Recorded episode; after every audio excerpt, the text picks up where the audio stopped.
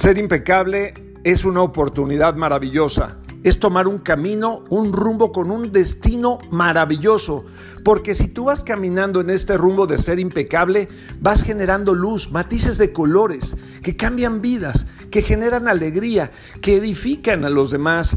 Cuando tú vas caminando en ser impecable, vas dándole a las personas lo que necesiten.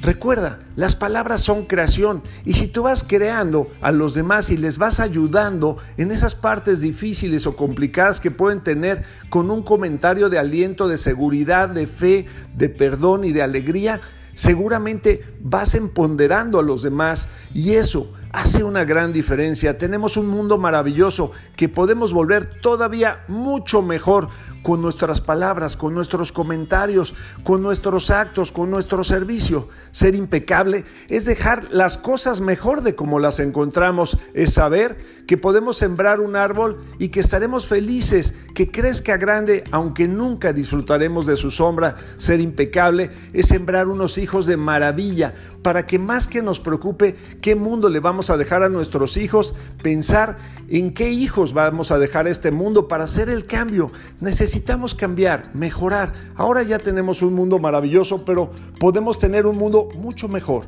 más impecable. Hoy te invito a que inicies este reto veinticuatro siete. Sé impecable todo el día, sé impecable una semana.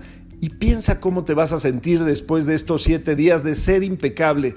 Desde luego, tu mundo puede cambiar, tu entorno, tu familia, tus hijos van a estar diferentes, van a sentir esa luz y se van a contagiar de esa luz porque lo bueno es siempre mucho más poderoso. Dicen que donde llega la luz, la sombra desaparece. Así es que la invitación de hoy es para que seas impecable, dejes las cosas mucho mejor y las dejes sobre todo a través de tus palabras positivas. Soy tu amigo Ricardo de Antuñano y este es el impecable consejo para hoy. Un abrazo, bendiciones.